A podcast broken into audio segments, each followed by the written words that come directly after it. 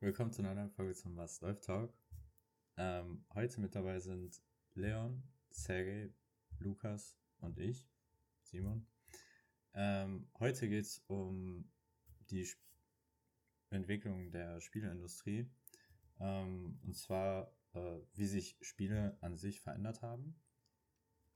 Wie äh, Spiele im Vergleich von früher zu heute sind, wie sie auf uns wirken. Und vor allen Dingen so mit das Interessanteste, ob wir bewerten würden, ob die Spiele früher vielleicht sogar ein bisschen besser waren, als sie heute sind, obwohl sich alles äh, weiterentwickelt hat. Ähm, ja, aber vorab würde ich gerne noch zwei kleine Fragen stellen. Und zwar, Lukas. Ich höre. Würdest du lieber unfähig sein zu überleben, wenn du halt nicht jede Stunde etwas isst oder für dein ganzes Leben lang nichts mehr schmecken? Also du müsstest jede Stunde mindestens einmal was essen oder du kannst dein Leben lang nicht mehr schmecken. Mm, ja, ich glaube, ich würde das erste nehmen. Es ist halt immer so ein kleiner Snack. Okay. Also solange es nicht heißt, dass ich nachts äh, nicht durchschlafen kann. Ja gut, jede Stunde halt, ne? Also. Jede Stunde heißt, du kannst. Jede Stunde heißt jede Stunde, mein Freund. Ja, schwierig. Schwierig. Was würdet ihr sagen? Also ich. Digga, also nichts schmecken ist schon räudig. Und ne, die alle, zum Beispiel jetzt auch wegen Corona und so, die ganzen Leute, die Erfahrungen damit gemacht haben, waren jetzt nicht sehr äh, erfreut darüber. Aber Digga, einfach nicht schlafen können. So, das ist Ja. einfach geistig. Die kleinere Und Vielleicht hat man Einschränkung. nicht mal genug Essen. Ja, die kleinere Einschränkung ist, wenn man nie wieder schmecken kann. Das ist scheiße und das ist quasi so sehr unsatisfying, aber ich sag mal, du kannst theoretisch einfach weitermachen, wie es jetzt ist und es hat sogar ein paar Mini-Vorteile. Du kannst theoretisch halt, äh, musst du nicht mehr auf den Geschmack achten. Ist jetzt nicht geil, aber ne, ihr wisst, was ich meine. Man muss vielleicht in so einer Situation auch ein bisschen positiv sehen. Deswegen würde ich wahrscheinlich auch das sagen, weil alleine dieser Schlafaspekt schon Ausschlusskriterium genug ist. Also ich stelle es mir eigentlich ziemlich. Also natürlich ist es kacke, wenn du nichts mehr schmecken kannst, weil du es dann nicht mehr bewerten kannst. Aber eigentlich ist es sogar ganz nice, weil du kannst ja quasi, sage ich jetzt mal, genau die Lebensmittel essen, die Gut für dich gesund sind. für dich sind, wo du Ja. ganz genau weißt, okay, die sind gesund für mich. Und das ist genau auf dem gleichen Level, als würdest du jetzt so einen richtig fettigen Burger essen. Also ja, du das ist natürlich positiv, aber es ist halt, das dachte ich auch, aber alles, was ich bis jetzt gehört habe von Leuten, Ja. war einfach nur komplette Scheiße. Dass man richtig depressiv davon wird, dass man einfach nichts schmeckt. Wobei ich Aber trotzdem ist es trotzdem die bessere Lösung. Ja, ich kenne auch jemanden, Marvin hatte das auch eine Zeit lang. Er fand es auch kacke, aber zum Beispiel, man gewöhnt sich halt dran. Ne? Also es ging irgendwie, er ist jetzt nicht komplett am Rad gedreht. Ist halt einfach sehr scheiße. So, das ist, ne, man verliert halt einen seiner Sinne. Ist natürlich nicht geil, aber ich glaube, wenn einen der Sinne, dann am, fast schon am liebsten den Geschmackssinn. Aber Ja, so deep wollen wir jetzt blöd, nicht ne? gehen. So deep wollen wir jetzt nicht gehen, welche Ja. Sinne die besten sind. Äh, okay, zur zweiten Frage. Sergej, würdest du lieber immer zu spät sein oder immer unvorbereitet sein? Boah. Einfach. Einfache Bei, Frage. bei so, also bei allem möglichen, also auch mit Freunden und so, Social Life, alles. Ja, Hm. Also der soziale Aspekt ist eher natürlich, ne, gut, ich meine unvorbereitet, was heißt das dafür? Unvorbereitet für ein Gewer Bewerbungsgespräch oder so wäre schwierig, ne?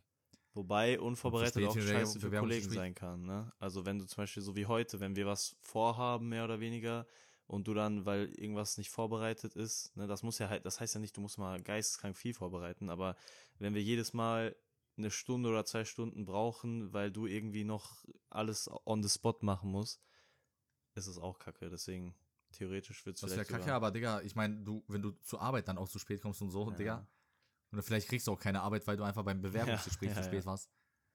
Die Frage ist halt, wie ich viel dann zu schon spät, ne? unvorbereitet nehmen. Müsste ich halt auf Freestyle mich durchs Leben.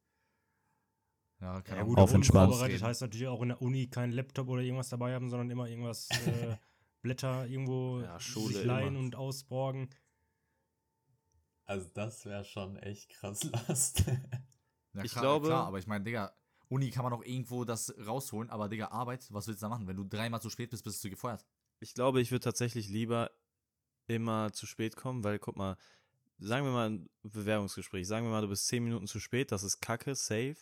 Aber wenn du unvorbereitet bist, kriegst du den Job eh nicht, weil du du bist unvorbereitet, weißt du, was ich meine? Du, klar, du kannst ja was aus dem Arsch ziehen und man gewöhnt sich wahrscheinlich auch dran, spontan irgendwie so vernünftig zu reden. Aber wenn ich krass gut vorbereitet bin, zu spät bin und der Typ trotzdem mich anhört, sag ich mal, klar, vielleicht manche Leute dismissen einen sofort, aber wenn du Glück hast und der hört, der an, hört an, was du zu sagen hast und du bist einfach gut vorbereitet, dann ist scheißegal, dass du zehn Minuten zu spät war. Wenn der merkt, okay, der ist krass, dann ist er krass. Weißt ja, du, und was dann kriege ich den Job und dann bin ich jeden einzelnen Tag zu spät. Ja, du Ja, wenn ich aber jeden das einzelnen. Tag krass bin, dann ist das so. Außerdem gibt es auch Ja. Gleitzeitsäge. Ja, st- ja, stimmt. Ja. okay. Also man würde Wege Ja, finden. dann, dann, dann bin ich überzeugt. Dann doch eher unvorbereitet. Aber- äh, nee, warte mal, dann doch eher die ganze Zeit zu spät, genau. Aber wir können uns, glaube ich, darauf einigen, auch das ist Kacke. Ja, Das es ist beides sehr schwierig, Digga, weil-. Wenn du es auf alles Mögliche so beziehst, Junge, irgendwie schon gottlos. Aber ja. Ja, wir, Wunder, wir sind uns relativ einig. Krass, was beide Fragen angeht. Ich, ihr müsstet mich überzeugen bei der zweiten, aber es hat ja Hat geklappt. gereicht. Okay, also äh, jetzt einmal ganz kurz zum Main-Thema und da habe ich eine Frage vorab. Ähm, so in den letzten Jahren würde ich jetzt einfach mal behaupten, weiß man so irgendwie gar nicht, was man zocken soll. Ich weiß nicht, ob das an sich an Corona liegt, ob die Spieleentwickler äh, momentan, also die Spieleentwicklungen so verzögert sind, dass halt momentan einfach keine nicen Games kommen. Oder ich weiß nicht, woran das liegt. Aber ähm, was würdet ihr sagen, sind eure Lieblingsgames der letzten, also die in den letzten Jahr, drei Jahren rausgekommen sind? Fang du mal an, Leon. Also, ich kann sagen, jetzt gerade zocke ich ja Pokémon und das ist jetzt vor kurzem rausgekommen. Das ist safe dabei, also Pokémon Karmesin ist das, das ist die neunte Generation, für die Leute, die es nicht wissen. Ähm, das ist auch tatsächlich wahrscheinlich so mein Highlight, weil ich einfach auch ein riesen Pokémon-Fan bin.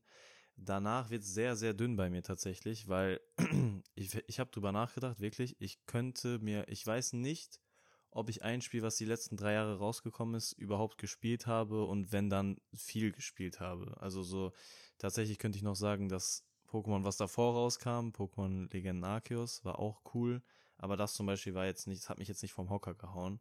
Es war ganz nice, äh, um so ein bisschen Einführung zu bekommen, aber das Top 1 Spiel wäre Pokémon Karmesin und danach würde ich wahrscheinlich sogar mit dem neuen God of War Teil gehen, einfach nur, weil ich viel Gutes davon gesehen und gehört habe, obwohl ich den nicht mal selber gespielt habe. Das sagt ja wahrscheinlich schon viel über die letzten Jahre aus, würde ich mal sagen. Ja. Bei dir, Sergej?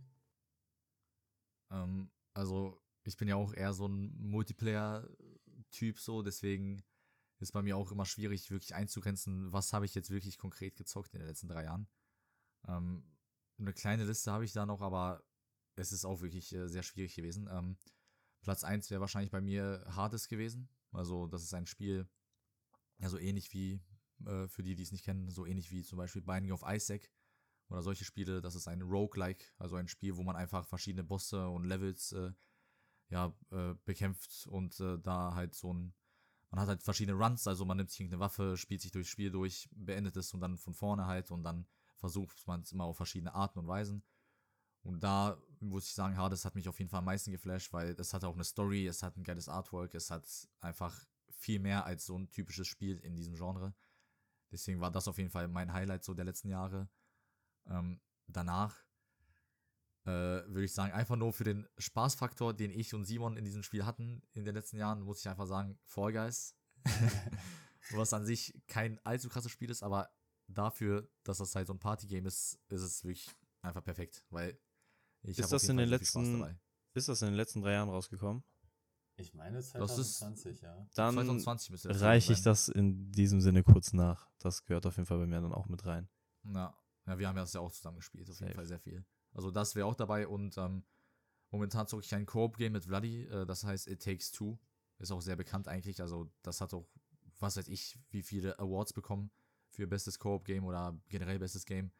Und ähm, da muss ich auf jeden Fall mitgehen. Also Vladi und ich sind noch kurz vorm Ende. Wir haben das Game noch nicht gefinisht, aber bis jetzt war es wirklich, also daran gibt es nichts auszusetzen. So Das eher so ein Casual. Gameplay, aber auch wirklich schöne Story, schönes Artwork. Vladi hat es auch bis jetzt übertrieben krass gefallen. So, man hat richtig viel Spaß, es ist richtig kreativ gemacht. Also, das waren so die Spiele, die auf jeden Fall Highlights für mich waren. Aber ansonsten habe ich wirklich nur so Rainbow Six, Fortnite, Escape from Tarkov gezockt. Das sind halt so Spiele, die länger am Start sind und die zockt man auch irgendwie nur wegen den Freunden. Also so viel war da jetzt wirklich nicht in den letzten drei Jahren. Ich glaube, die Liste wäre nicht viel größer gewesen generell als diese drei Spiele. Bei dir, Lukas? Ja, ich bin auch, wie gesagt, ein riesen äh, Multiplayer-Shooter vor allem Fan. Und ich glaube, dann wird man es an meiner Top 3 schon merken, dass es da in den letzten Jahren echt dürftig ausgesehen hat, was da an Neuerscheinungen rauskam. Und zwar, ja, ich würde sagen, äh, Top 1 ist bei mir Doom Eternal gewesen, der Nachfolger von dem Doom-Spiel von 2016, also es kam 2020 raus. Ist ein Ego-Shooter, ähm, ja, sagt wahrscheinlich allen was, ist die so gesehen, also die Geschichte und diese Art von Spiel ist schon die Mutter der Ego-Shooter generell, das vor, vor über 20 Jahren gewesen. Auf Platz 2 würde ich auch Hades setzen, hat mich sehr überrascht, das Spiel, hat mir Sega empfohlen. Habe ich ja noch etliche Yes. Stunden durchgespielt. Ähm, habe mich wirklich auch sehr überrascht, wie viel Spaß das machen kann. Halt dieses, war jetzt nicht unbedingt ein Grind-Game, aber schon ein bisschen, ja, dass man da echt wieder Runs und Runs machen muss, immer besser werden. Man kann die auch schwieriger machen. Und das hat mich echt, äh, auch das Artwork hat mich echt gecatcht. Und als drittes Spiel war, ähm, ist das Dyson Sphere Programm gewesen. Das ist ein ganz kleines Entwicklerteam gewesen, das das da entwickelt hat und aus dem Boden gestampft hat.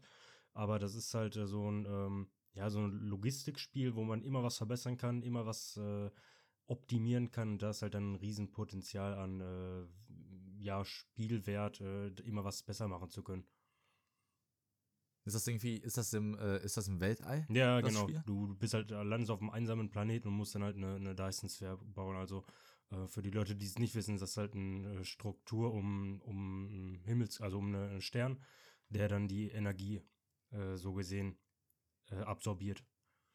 Ist Dyson nicht eine Ach so, Staubsaugerfirma? Ähm, Staubsaugerfirma im Weltall. also, ich habe auch äh, über die Frage nachgedacht und ähm, an sich sind mir schon ein paar Titel eingefallen. Das äh, muss ich schon sagen. Zum Beispiel dieses Jahr ist ja Elden Ring rausgekommen. Also, das ist halt wirklich so mit eins der krassesten Spiele gewesen, die ich je gespielt habe. Das wird auf jeden Fall auf meiner Top-Tier-List landen. Und ähm, generell halt so die ganzen Blockbuster-Games oder AAA-Titel, die so für die PlayStation 5 rausgekommen sind. Ratchet und Clank beispielsweise war geil. Das neue Spider-Man war geil. Mm. Das wären dann so die Top 3 Spiele, die ich jetzt gesagt hätte, die so in den letzten Jahren rausgekommen sind. Aber ähm, es sind noch so viele Spiele rausgekommen, die sich dann im Nachhinein halt als Schrott herausgestellt haben. Weil du momentan jedes Mal, wenn du, wenn irgendein großes Spiel angekündigt wird und du möchtest es halt kaufen, holst es dir, dann ist es einfach unfertig. Das ist, ähm, ja, sehr schade. Aber dazu kommen wir auf jeden Fall später nochmal. Ähm, erstmal eine kleine äh, Retro-Perspektive. Was war eure erste Konsole? Soll ich anfangen? Das ist, äh, Ich fange an. Also, ja, ich habe überlegt, wenn man Nintendo DS dazu zählt, dann ist es Nintendo DS, weil es ist ja, also es ist Ja, eine ja, Konsole, also- safe. Ja. Und ja, ansonsten war es Also auch die Wii. Nicht, ja. Ja. Also ich meine jetzt nicht so eine, ähm, also äh, Handheld zählt halt natürlich auch, Gameboy, was weiß ich. Dann war es Nintendo DS mit Nintendogs, glaube ich. Sehr nice. Geil. Bei dir, Sergej? Ähm, äh, PC Master Race, Bruder, PC Master Race. ähm, Hattest also du, sich, ich habe halt, hattest du Ja? schon mal eine Konsole? Also jetzt außer PlayStation 3 oder nee, PlayStation 4, ne? Ja. ich hatte, ja, ich hatte eine PlayStation 2, danach eine Wii, danach eine PlayStation 3. Ich hatte auch mal ganz kurz eine Xbox für eine Woche. Das überhaupt zählt, aber ich glaube eher nicht. Ja, also einfach, ja, PlayStation halt immer die neueste gehabt. Und zwischen PlayStation 2 und 3 gab es halt so eine Wii-Phase bei mir. Aber ich war jetzt, seitdem ich vier oder fünf bin, habe ich halt auf PC immer Sachen gezockt. Und dann war ich, glaube ich, ich glaube, ich war acht oder neun und da habe ich eine PS2 bekommen, also relativ spät. 2009 oder 10 war das. Crazy. Oder nee, Lukas? 2008, sorry, ich war sieben, sorry. Darf ich nochmal ganz kurz einhaken und ein bisschen die Story hinter, dahinter erzählen? Ich finde, ich habe dem nicht, äh, nicht ganz recht getan. Also ich habe erst einen Nintendo DS bekommen, habe den dann erst ein bisschen mit Marvin die ganze Zeit gespielt, meinem Bruder, by the way, und ähm, habe den komplett gefeiert. Den habe ich dann auch die ganze Zeit weiter benutzt quasi. Dann gab es die Wii-Phase. Ich glaube, die haben die meisten Leute, die in meinem, Al- also die meisten Jungs auf jeden Fall, aber auch sehr, also fast alle, die ich kenne, hatten zu irgendeiner Zeit eine Wii oder haben die irgendwie benutzt. Diese Wii-Phase wollte ich auch auf jeden Fall mal appreciaten kurz. Die war auch sehr krass. Äh, da habe ich dann auch sehr, sehr viel auf der Wii gespielt. Und dann kam bei mir dann PlayStation 3 und PlayStation 4. Und ich muss sagen, jede Phase hat sich auch einzeln angefühlt. Also Nintendo DS war was für sich, Wii war was für sich und dann PlayStation 3 und 4 kann man als eins sehen, finde ich. Aber auch die Phase war nochmal was ganz, ganz eigenes. Also alle drei sehr, sehr krass. Und äh, ich finde so diesen Wandel eigentlich ganz cool. Bei dir, Lukas? Ähm, bei mir war es interessanterweise der allererste Gameboy, also diesen, diese Handheld-Konsole von meinem äh, Cousin. Und da hatte ich, glaube ich, Toy Story drauf gespielt. Dann hatte ich noch den äh, Game Boy Advance bekommen von ihm. Da war dann dabei Super Mario World, was ich auch etliche Stunden gespielt habe. Und dazu noch Prince of Persia. Und dann kam halt, Oh, glaube ich. Prince of Persia. Wie bitte? Prince of Persia, geil, Digga. Ja, Habe ich komplett vergessen. Sand of Time. Und danach kam dann halt mein Nintendo DS Lite. Ja, und dann kamen halt die ganzen Lego-Spiele in der Grundschule mit Lego Indiana Jones und Star Wars, Worms, ähm, was hatte ich ja noch? Sims hatte ich auch noch. Ähm, ja, und es war halt schon die, so die erste richtige Konsole. Aber generell hatte ich dann noch nie irgendwie eine Playstation, habe ich mir erst 2018 geholt und immer halt ein PC-Spieler gewesen. Okay, ja, okay, sehr interessant, weil dann haben wir quasi, also ich habe auch äh, immer eine Handheld gehabt. Und ich hatte halt die Konsolen von meinen großen Brüdern. Also ich hatte tatsächlich auch noch, ich habe damals auf PlayStation 1 dann gezockt, als allererstes. Und hatte auch auf dem Game Boy gezockt. Äh, beziehungsweise dann später auch diesen Game Boy Advance. Mhm. Aber Advance. nein, aber wir können wir können es jetzt eigentlich ziemlich geil vergleichen, weil, also Leon und ich, sage ich jetzt mal, sind so diese Konsolenfront und ihr seid ja jetzt quasi diese PC-Front, weil ich bin auch mit Konsole halt aufgewachsen. Ich habe erst sehr spät angefangen, PC zu spielen und Leon hat ja nur Konsole gespielt und ihr beide seid ja quasi mit PC aufgewachsen. Ja, Zufall, Ja, dass Sega und ich ja. besser sind in Spielen als ihr. Ah, Weiß ich jetzt nicht. Kein Zufall. Äh, aber ihr habt sonst immer sehr viel Multiplayer gespielt, ne? Also Lukas, wir regeln das bei Fortnite. Bei der, ja, äh, bei Gun Game. Komm, Nuketown. Fortnite Gun Game, alle vier nach diesem Podcast. Auf geht's. Sorry, Simon. Nein, äh, also ihr habt sehr viel Multiplayer dann wahrscheinlich gespielt, Leon und äh, Sergej, ne? Lukas und ich meinst du? Äh, Lukas, ja, sorry. Ja, schon, ja. Also erste richtige Online-Spiel war bei mir Shakes and Fidget. Ich weiß nicht, ob euch das was sagt. Hä? Ja. Ja. Aber ist das Ja, nicht ein Handyspiel? Ist das Nein. nicht voll alt? Ja, das nein, nein, kam, das gibt's auch für PC. Nee, das kam erst für PC. kam glaube ich, 2012 oder 2011 raus. War halt ursprünglich auch ein Browser-Game. Gab es dann irgendwann eine App für. Das habe ich halt damals mit Aljoscha und so gespielt. Und das war halt so das erste richtige Online-Spiel, wo man auch einen Clan hatte und irgendwelche Clankriege krass, gemacht Digga. hat. Ich kenne das nur von der, ich weiß noch irgendwie in der siebten, achten Klasse oder so hat das irgendwer neben mir im Unterricht auf dem Handy gespielt. Davon kenne ich Shakes and Fidget. Ja, Spiel gibt's halt überall. Also kannst du auf Handy zocken, kannst du auf PC zocken, gibt's sogar auf Steam, glaube ich. Krass. Aber es ist halt Ja. mieses Pay-to-Win, also ganz mies. Ich find's krass, dass das bei dir das erste Online, richtige Online-Spiel war, weil das ist schon spät. 2011, 12, Digga. Du warst ja schon irgendwie. Ja, ich, da hatte ich halt einen 13, ersten 14 Jahre. PC zu Hause im, im Wohnzimmer, stand der erste PC, überlege ich gerade, fünfte, sechste Klasse und das war so das erste Game, so und der richtige erste Shooter war dann, ah nee, das erste richtige Online-MMO-RPG war dann DC Universe Online und danach kam dann ähm, Ghost Recon Online. Also ich weiß nicht, ob euch das was sagt von Ubisoft, aber das ist wirklich das beste Spiel überhaupt gewesen. Okay, Ghost. Recon. Warte, dann habe ich dann, dann noch einmal ganz kurz. Hast du auch Singleplayer-Spiele auf dem PC, PC gespielt vorher? Vorher nein. Also halt nur dann, dann, halt mit dem DS. Äh, äh, oder mit dem Gameboy halt. ich glaube, erstes Online, also Singleplayer-Spiel hatte ich dann etliche Jahre später mal gespielt. Also da war echt nix, immer nur online. Am PC. Okay. Ja, genau. Bei dir, Sergej? Ich überlege gerade, also bei mir, ich hab, wir hatten immer einen PC, natürlich, wir hatten immer nur Trash-PCs bei uns, egal, also alle zwei Jahre hatten wir mal was anderes, aber es war nur mit Integrated Graphics, also keine ri- richtige Grafikkarte, nicht mal 4 GB RAM hatten wir teilweise. Ähm, aber tatsächlich war, RAM. ja, wir hatten irgendwie vier, aber nur drei waren aktiviert, was gar keinen Sinn ergibt eigentlich. Ich weiß nicht mal, ob das so stimmen kann, aber ich weiß auf jeden Fall, es ging nicht mit vier. Ähm, auf jeden Fall, ich habe in der ersten Klasse, also ja, mit fünf und mit sechs, habe ich halt so diese kleinen Piss-Spiele gespielt, so einfach so Tetris und so eine Kacke halt. Ähm, mein Nachbar hat halt immer unsere PCs repariert und jedes Mal, wenn er unseren repariert hat, hat er so random 30 äh, Windows XP-Spiele da drauf gemacht. in so einem Ordner. und dann konnte ich die da halt spielen. Das war so das Main-Ding. Und irgendwann in der zweiten Klasse, da fing es halt mit meinen zwei Main-Spielen für gefühlt die nächsten zehn Jahre an. Äh, San Andreas und ähm, äh, Counter-Strike 1.6. In der zweiten Klasse. In der zweiten Klasse hat das angefangen. Ach Oder Ende der Scheiße. ersten, ich weiß es nicht. Junge, ich durfte keine Fall, Shooter, bis ich 16 San Andreas war auch sozusagen das erste riesige Singleplayer-Spiel von mir, was ich gespielt habe. Das ging ja auch irgendwie 40 Stunden, bis ich das durch hatte, gefühlt. Und ähm, CS 1.6 war einfach Konstante in meinem Leben, die so für das Online-Ding war. Und dazwischen halt immer so Singleplayer-Spiele. Also Amnesia, damals diese Horrorspiele, wo PewDiePie-Phase kam. Das war so Jo. 2012 dann bei mir. Davor hatte ich halt so, ich weiß nicht, wann das alles rauskam, aber so Heavy Rain und so. Kennst du das, Simon? ja, das ist. Diese ganzen. Ja. so, Das war doch später, oder? Story-Spiele. Ich glaube, das war auch irgendwann 2013 erst oder so. Krass. Aber das, ich kann mich aber ja, ja, nicht das erinnern ist, von der Zeit her, wann das, war. Das ist relativ spät raus. Also, was, ja. Halt, da war man schon äh, auf jeden Fall in der Oberstufe.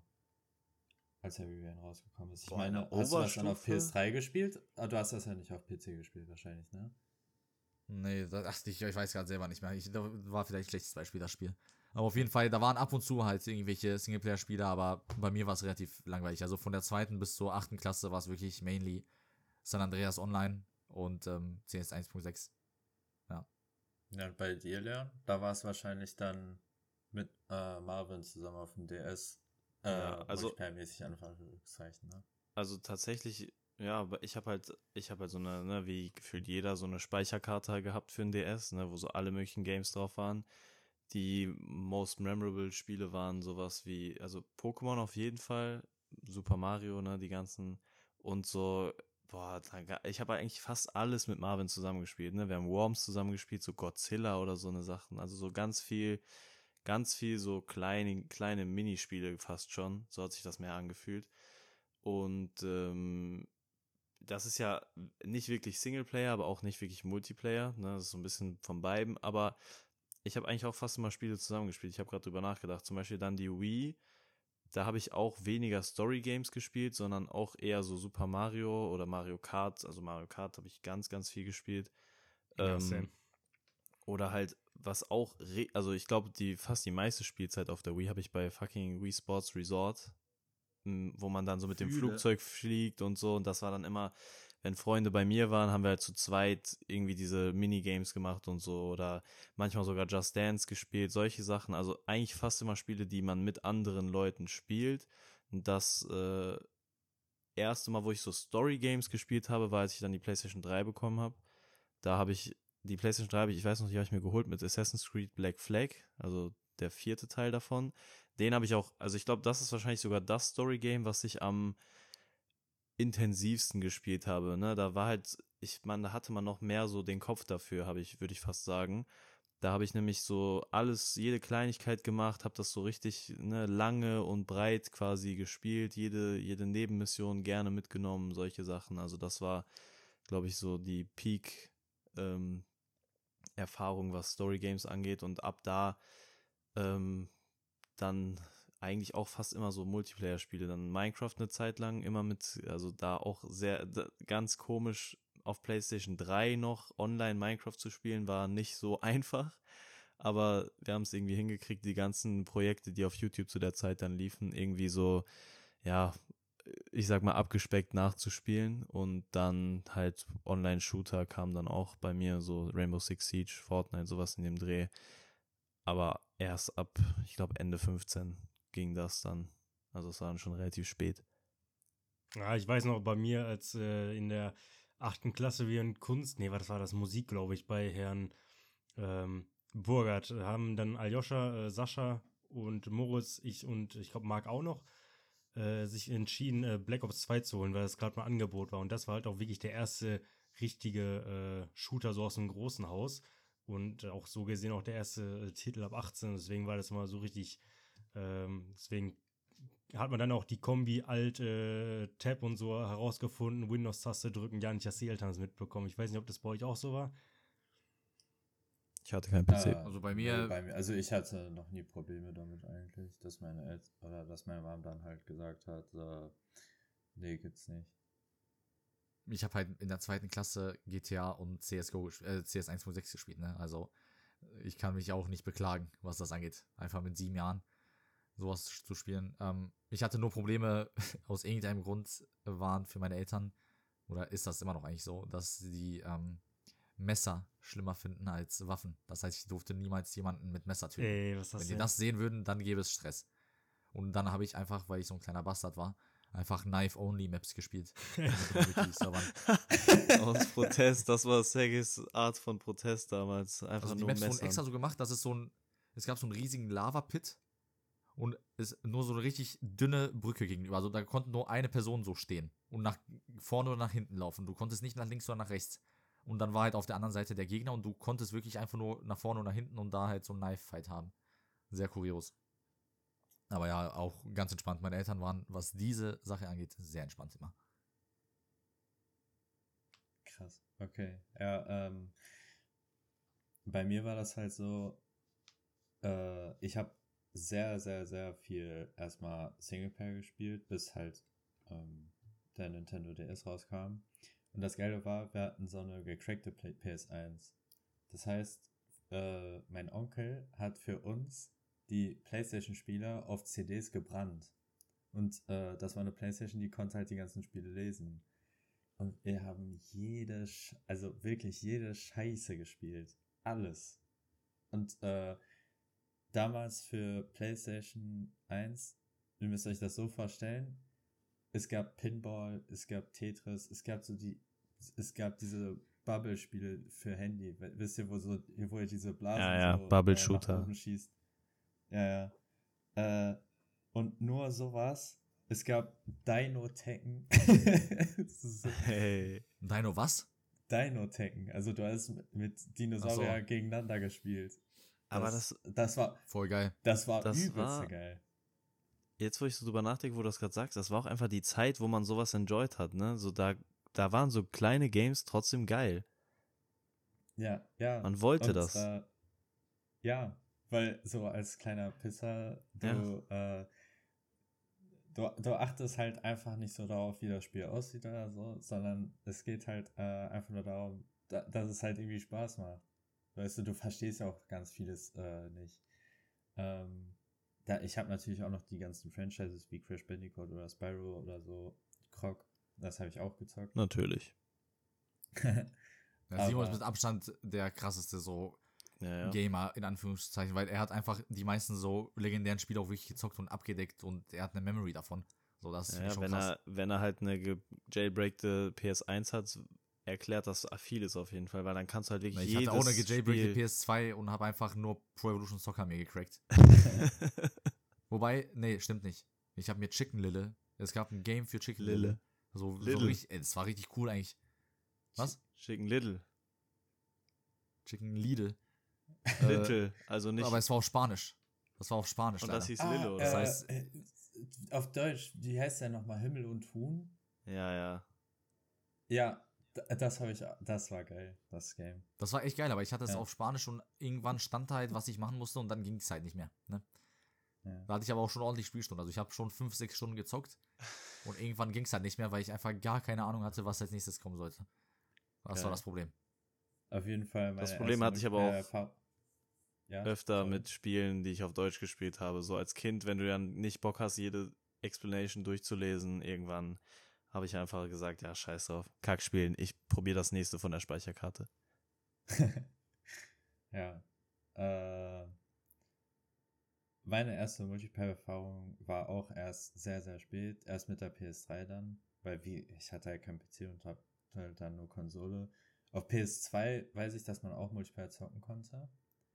Äh, aber ich rede jetzt nicht von Couch-Multiplayer, also dass man zusammen auf einem Bildschirm zockt, weil das haben wir regelmäßig gemacht, sehr oft. Ähm, sondern halt wirklich online. Die erste Erfahrung war auf der PS3 bei mir kein Spiel, sondern kennt ihr noch dieses PS Home? Wo du so ein Charakter Ja. hast, wo du dann so in dieser ganzen Welt da rumlaufen kannst? Nee. Ey, Junge. Ja, ey, das war das. Der war einfach im Multiversum vor allen anderen. Ich schwöre, Ich schwöre, so klingt. Das äh, stimmt, Metaverse, das meinte ich auch, Digga. Scheiße. Ja, ich Ja, habe ja. aber auch daran gedacht. das war irgendwie lustig, weil du konntest dir da deine eigene Wohnung zusammenbauen und du kannst, äh, du bist halt so rumgelaufen.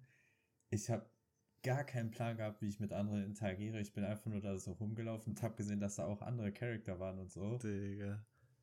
Digga, keine Ahnung, was, was der Sinn und Zweck dahinter war. Aber war irgendwie lustig. Das klingt wirklich Ah, nach einem aber Aber da finde ich den Fiebertraum. Unterschied so krass. Hä? Was? Das klingt nach einem Fiebertraum, weil es einfach, ne, wie Sergej schon sagt, das klingt genauso wie Metaverse heutzutage. Nur man stellt sich vor, dass es quasi man nicht interagieren kann, weil du kannst ja im Metaverse kannst du ja mit den Leuten reden und bla. Was auch, also das Metaverse zum Beispiel catcht mich gar nicht und das ist quasi, wenn man das, wenn du quasi jetzt heute dich damit befassen müsstest, PlayStation Home zu spielen, Simon, dann wird es wahrscheinlich verrückt werden. Aber zu der Zeit hast du es irgendwie trotzdem gefeiert. Irgendwie sehr witzig, darüber nachzudenken. Ja, also ich bin nicht mit der Intention da, dahin gegangen, ich habe das nicht gespielt, um äh, da mit anderen Leuten so zu chatten, weil du konntest halt Sprachchat, konntest du quasi aktivieren und du konntest dann mit den anderen auch reden. Also es ist quasi wie äh, dieses VR-Chat beispielsweise oder jetzt halt Ja. Metaverse, dass du halt mit anderen kommunizierst und so. Aber ich habe es nicht gemacht, ich bin einfach nur rumgelaufen, ich wusste nicht, wie es geht. Für dich war das einfach quasi Digga. GTA nebenbei spielen, wo man einfach nur rumläuft und fährt, nur in schlecht. Ja. Ähm, auf jeden Fall. Ähm, genau.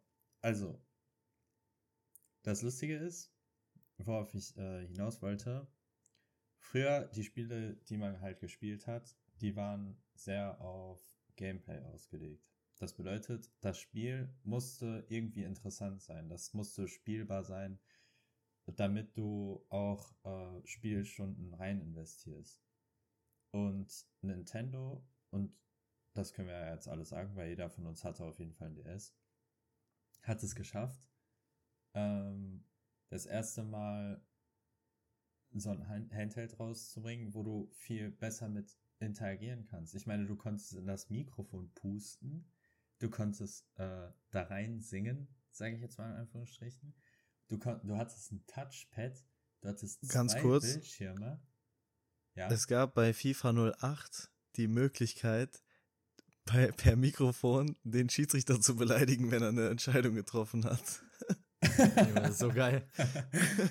Und dann konnte man noch so ein, so ein Torsong einsingen. Ich kann mich dran erinnern, das kam, das ist gerade hochgekommen, weil Simon das erzählt hat. Ich hatte quasi so ein, ich habe mir selber einen Torsong gesungen, habe dann FIFA 08 auf dem Nintendo DS gespielt und immer wenn ich ein Tor gemacht habe, kam meine Stimme durch dieses ranzige Mikrofon am Nintendo DS. Das Hm. waren Zeiten, Alter. Sehr kreativ. Schade, dass ich keine hatte. Leider. äh, auf jeden Fall äh, die, diese Konsole, also ja, ich sag einfach jetzt einfach mal, Konsole hatte so viele neue Aspekte reingebracht und Nintendo ist schon immer, immer, immer auf Gameplay gegangen. Schon immer. Immer und, noch. Äh, wenn ihr daran zurückdenkt, es gab immer die Fraktion, ja, okay, die Leute haben eine Xbox, ja, okay, die Leute haben eine Playstation. aber das, was alle irgendwie vereint hat, war halt einfach Nintendo. Mit deren Games, mit deren äh, innovativen Ideen und auch simplen Ideen. Zum Beispiel jeder kennt Mario. Jeder hat schon mal irgendein Mario gespielt. Selbst wenn du kein Gamer bist, selbst wenn du gar keine Berührungspunkte damit hast, hat so safe jeder irgendwann mal irgendein Mario-Spiel gespielt. Selbst wenn es Mario Kart ist oder so. Also nicht mal der ursprüngliche Mario. Wisst ihr, was ich meine? Ja. Das ist Ja, halt- Mario Kart Fall. kannst du halt auch auf einer Party spielen, ne? Dann kommen alle, holen sich egal welche vier Leute, ne? Auch zum Beispiel Mädchen, die sagen, ja, ich äh, finde Zocken kacke, sogar die würden mit dir Mario Kart spielen und sogar, keine Ahnung, alle möglichen Leute würden easy Mario Kart auf einer Party spielen, die an sich keinen keinen Spaß am Zocken bekommen. Und äh, Es hat halt einen Vibe, es hat halt einen Vibe, weil es so, so casual ist. Es ist einfach für jeden. Ja. ja, Leute, die Sehr wirklich accessible. hardcore zocken wollen und irgendwie ein Game durchzocken wollen und wirklich grinden, dies, das, die hätten bei Mario auch was für sich finden können. Irgendwie Mario 3D World oder Odyssey oder wie auch immer die ganzen guten Spiele davon auch hießen. Da war sehr viel am Start für Leute, aber wenn man auch einfach nur bisschen chillen wollte, bisschen abschalten wollte, war es halt gleichzeitig auch perfekt. Weil es halt einfach nur fucking Mario war im Endeffekt. Aber diese Plattformer waren halt sehr gut überarbeitet, dass es halt für jede Zielgruppe nice war. Safe. Und ähm, was denkt ihr denn, oder was würdet ihr sagen, warum äh, Nintendo immer noch so erfolgreich ist? Lukas, sag du mal. Ich kann auf jeden Fall nur früher sagen, dass die, äh, es hat natürlich auch mit der Technik zu tun, dass die damals das Spiel so rausbringen mussten, dass es perfekt war. Also, dass da keine großen Bugs oder Glitches gab. Natürlich gab es ja irgendwo immer äh, kleinere Sachen, aber da konntest du keine Updates liefern. Auf dem DS oder so, die Spiele mussten also schon so gut sein, dass da nichts nachgebessert werden muss. Und heutzutage weiß ich gerade nicht, wie das da aussieht, welche Handheld-Konsolen noch so gibt, aber ich glaube, die haben einfach sehr viel, ähm, ja, es wird auch darauf gelegt, äh, ein äh, frustfreies Spielerlebnis zu haben. Ich sag mal so, Nintendo ist heutzutage, was die Spiele an sich angeht, freut man sich immer. Ja, Smash Bros., fucking Zelda und Mario, Leute sind noch interessiert. Nintendo als Firma ist komplett den Bach runtergegangen. Also die sind komplett maximal horrendous. Abzocke, Anklagen. Also YouTuber können nicht mal Videos posten, wo man drei Minuten Gameplay sieht, teilweise bei irgendwelchen Spielen. Es können keine Fan-Turniere organisiert werden bei irgendwelchen Spielen. Also Skandale kann man da alle zwei Wochen erwarten.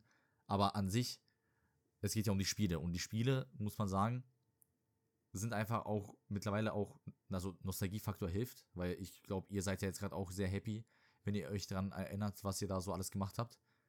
Ich muss sagen, Nostalgie hat da schon einiges mit zu tun. Aber auch einfach die Tatsache, dass halt Nintendo diese Franchises halt besitzt. Also, ich weiß nicht, es ist vielleicht eine simple Antwort, aber die machen halt immer noch die gleichen Spiele. So das neue Pokémon freut einfach die Leute, weil es halt einfach Pokémon ist. So in seinem, also ich denke mal, das ist ja so ein Classic Pokémon-Game. Ja. Ne, es gibt sehr viele Bugs angeblich und Probleme, dies, das, aber gleichzeitig sagen auch trotzdem alle, dass es Spaß macht. Weil im Endeffekt geht es einfach nur darum, dass es halt ein Pokémon-Game ist von Nintendo und das kriegt man halt einfach nirgendwo anders. Und dadurch, dass sie halt so ein Monopol haben und weiterhin durchziehen mit diesen Spielen und wenigstens alle 5, 6 Jahre mal einen neuen Teil rausbringen, ist man halt einfach happy. Ein bisschen von der Nostalgie gecatcht, dann vergisst man halt die ganzen Probleme drumherum und kann trotzdem irgendwie die Games genießen. Keine Ahnung. Ja. Simon hat es ja vorhin gesagt, Gameplay ist wahrscheinlich das Wichtigste und äh, so blöd diese ganzen Bugs und alles sind, weil, also ich habe jetzt das neue Pokémon gespielt, ich bin da vielleicht sogar gerade am ehesten im Thema drin. Da, also, da ist auch ein bisschen das Problem, was Lukas gesagt hatte, das ist kein fertiges Spiel. Die haben zum Beispiel ein Day One Patch mussten die rausbringen, als das Spiel offiziell rausgekommen ist, bevor, also davor haben das halt auch schon ein paar Leute gespielt und das war halt performance-technisch nicht spielbar und jetzt ist es immer noch extrem schwierig. Aber trotzdem habe ich übertrieben Spaß, dieses Spiel zu spielen, weil es einfach Classic Pokémon ist. Und damit ist einmal der Punkt von Simon abgedeckt mit dem Gameplay und gleichzeitig das, was Sergei auch gesagt hat, also die Franchises carryen auf jeden Fall ganz, ganz extrem bei Nintendo, weil, also ich habe auch zum Beispiel gesehen, ich habe ganz, ich habe so ein paar Videos gesehen, dass Pokémon sich von alleine verkauft quasi, egal wie schlecht oder wie groß die Pokémon-Spiele gehatet werden. zum Beispiel die jetzt auch, also die jetzt die Pokémon-Spiele sind so, was die Öffentlichkeit angeht, die schlecht bewertetsten. Es gibt zwar sehr, sehr viele Fans, die das auch wirklich feiern, aber so, ne, die öffentliche Wahrnehmung von dem Spiel ist ziemlich kacke. Trotzdem ist das das bestverkaufteste Pokémon ever. So, also ich bin mir nicht, ne, nagelt mich nicht drauf fest, aber ich bin mir ziemlich sicher, ich habe das auf jeden Fall irgendwo gehört, dass es so sein soll. Auf jeden Fall werden die krass verkauft und es ist einfach dieses, die machen viel, viel falsch. Also Pokémon, ganz, ganz viele Fans beschweren sich über alles Mögliche, aber was bleibt, ist dieses Grundprinzip Pokémon, das kriegen die hin, immer wieder aufs Neue, mit quasi einfach nur einem neuen Anstrich zu verkaufen und es macht jedes Mal aufs Neue gleich viel Spaß. Also das Gameplay, ich sag mal, im Kern bleibt gleich, was eigentlich ja sich dumm anhört, weil, ne, es bleibt gleich und dadurch ist es gut, aber, ne, die, ich sag mal, Nintendo hat halt die Möglichkeit, sich auf eine funktionierende Formel immer zurückzurufen und ich denke, das ist auch ein großer Teil des Erfolgs. Also, dass dieser Name sowieso schon groß ist und dass man quasi immer weiß, was man kriegt, wenn man sich ein neues Pokémon-Spiel holt, wenn man sich Mario Kart 39 holt, weiß man, wo, warum es funktioniert. Das ist ja ein bisschen auch vielleicht bei FIFA der Punkt, wenn du FIFA 21 holst, weißt du, dass es ganz, dass es dir gefallen wird, wenn du FIFA 20 gespielt hast. Einfach weil du das kennst. Deswegen, ist auch die Firma nicht komplett gehatet, wie zum Beispiel EA oder so. EA hatten viel krassere Ingame-Skandale, wie mit diesen Pay-to-Win-Geschichten und sowas. Dass es halt viel auffälliger ist und somit sind die ja so, würde ich sogar sagen, fast die meistgehateste äh, Videospielfirma. Ja. Nintendo ja, ist, nutzt die Monopol. Ähm, an sich gab es damals ja gar keine Ingame-Käufe und jetzt gibt es Ingame-Käufe in Form von DLCs oder in Form von ähm, Währungen, wo du Ingame dafür bezahlst, damit du entweder Sachen freischalten kannst, also Zusatzinhalte freischalten kannst, oder äh, einen kompletten Storyteil mit dazu kaufen kannst, was jetzt nochmal ein bisschen was anderes ist, das wäre ein DLC. Oder halt in Sachen wie bei FIFA, du hast wirklich ein Element, ein Spielelement, wie beispielsweise die Spieler, und die kannst du dir erspielen. Also du kannst ja die Packs, die du drin ziehst, erspielen. Oder du kaufst dir Points und kaufst dir damit diese Booster. Und der Witz daran ist ja, du, du, du bezahlst nicht, damit du einen Spieler bekommst, sondern du bezahlst dafür, dass du die Chance dafür bekommst, einen Spieler zu ziehen. Das ist ja nochmal ne, wichtig. Ja, es ist Glücksspiel. Es ist komplett jetzt, Glücksspiel. so ja, gesehen sind wir auch von der, von der Lootbox-Phase auch weggekommen bei den Online-Spielen. Also so 2015 bis 2020 war, glaube ich, so das Lootbox-Thema, auch bei Overwatch und generell bei, ich weiß auch, bei Star Wars Battlefront habe ich zwar nicht gespielt, aber was da ja, Lootboxen ähm, hochkam, war schon extrem. Ich meine, davor hatte man halt die Da ist auch vor Gericht bei dem Spiel. Mhm. Und, äh, aber das vermisse ich halt auch, dass man ähm, zum Beispiel Spiele wie, wie Black Ops 2, da konnten sie halt irgendwelche Tarnungen kaufen für 2 Euro. Und DLC gab es vielleicht noch drei, vier Stück. Und das war es aber auch schon. So, und ähm, heutzutage ist halt überall ein Battle Pass, weil unbedingt ein Battle Pass rein muss, weil die unbedingt ähm, bei Spielen, die 60 Euro kosten, dann noch äh, mehr Geld nochmal verdienen wollen. Wobei Battle Pass ja noch was anderes ist, ne? Das Be ist halt. Jetzt sind wir in der neuen Ära seit genau, 2020. Das hat quasi die am besten, weil abgelöst. Ja, die kriegen immer noch ihr scheiß Geld da und Fortnite-Leute äh, und Rocket League und Digga, ich zähle jetzt nicht die Spiele auf, einfach jedes Spiel. So, die Leute kriegen halt ihr Geld, also die Firmen, aber die Spieler müssen das trotzdem nicht machen. Also, ich finde auch. Klar, man kriegt auch, es geht halt meistens um Skins da und sowas, das ist immer so eine ganz chillige Sache. Ja, aber wieso kann man die so, nicht so freischalten? Das, okay. das, frage ich mich halt die ganze Zeit. Wieso Warum sollte man? Beim Spiel, was ist Geld doch kostet, egal. dann noch ein Battle Pass einfügen. Erstmal, Fortnite kostet kein Geld. Premium-Skins oder so, Digga, ist mir das scheißegal, Digga. Also ehrlich. Ja. Ich brauch die nicht, wenn ich halt den Battle Pass bezahle und jedes Spiel hat das auch meistens so, dass du den einmal kaufst und wenn du das Spiel vier spielst, wirst du den nächsten Battle Pass for free bekommen. Wie ich zum Beispiel in Folge ist, die letzten zwei Male. Ich habe den irgendwie, was weiß ich, wann bezahlt, den äh, Battle Pass und jetzt die neue Season seit zwei Wochen habe ich den nicht bezahlt, weil ich schon eh genug Währung hatte durch den anderen Battle Pass. Ich finde das vollkommen okay. Das motiviert die Leute weiter zu spielen und awardet die mit Sachen, die für die Spieler vielleicht cool sind, aber werden nicht benötigt, um da irgendwie besser zu werden. Das ist noch okay. Muss nicht sein. Ich bin nie interessiert an Skins und so, aber es ist eine coole Edition. Da bin wenn ich. die damit Geld machen, sollen die halt machen. bin ich voll bei dir, Serge. Also ich finde auch, solange quasi der Battle Pass kein Muss ist, wenn zum Beispiel, wenn da irgendwie was hinter eine Paywall gesteckt wird, zum Beispiel, du kriegst einen Charakter freigeschaltet nur im Battle Pass, du kriegst, äh, was weiß ich, irgendwas, was dir einen Vorteil im Spiel bringt, vor, freigeschaltet, dann wird's mich, also dann ist der Battle Pass kacke, aber an sich, Battle Pass nur für Skins, ganz ehrlich, man muss sie halt nicht kaufen, weißt du, ich meine, warum musst du unbedingt Skins freischalten im Spiel, wenn du es wenn du es nicht kaufen willst, völlig fein. Und wenn doch, dann supportest du halt quasi das Spiel. Die haben diesen langlebiger, ne, diese, also zum Beispiel, wie gesagt, Fortnite ist kostenlos, die finanzieren sich durch diese V-Bucks trotzdem dumm und dämlich. Ähm, also Win-Win für, ich sag mal, alle Parteien eigentlich. Keiner hat einen Nachteil und alle, die wollen, haben einen Vorteil. Ja, also ich verstehe den Punkt. Ich muss da aber äh, ein bisschen widersprechen ich persönlich finde auch, äh, oder habe genauso gedacht wie ihr mit dem Battle Pass. Das Problem ist, dass der Battle Pass bindet. Das heißt, du kaufst dir den Battle Pass und dann möchtest du auch ähm, für das, was du bezahlt wirst, entlohnt werden. Aber du investierst ja nicht nur Geld, du investierst auch dann die Spielzeit, die du da drin brauchst. Und das hat ein Zeitlimit. Das bedeutet, du hast eine Season, sage ich jetzt mal ein Vierteljahr, kaufst du diesen Battle Pass und innerhalb von diesem Vierteljahr musst du den Battle Pass voll machen, damit du das Geld, was du reingesteckt hast, auch entwerten kannst. Wenn du dir den Battle Pass aber kaufst und das Vierteljahr ist rum, dann sind alle Rewards weg.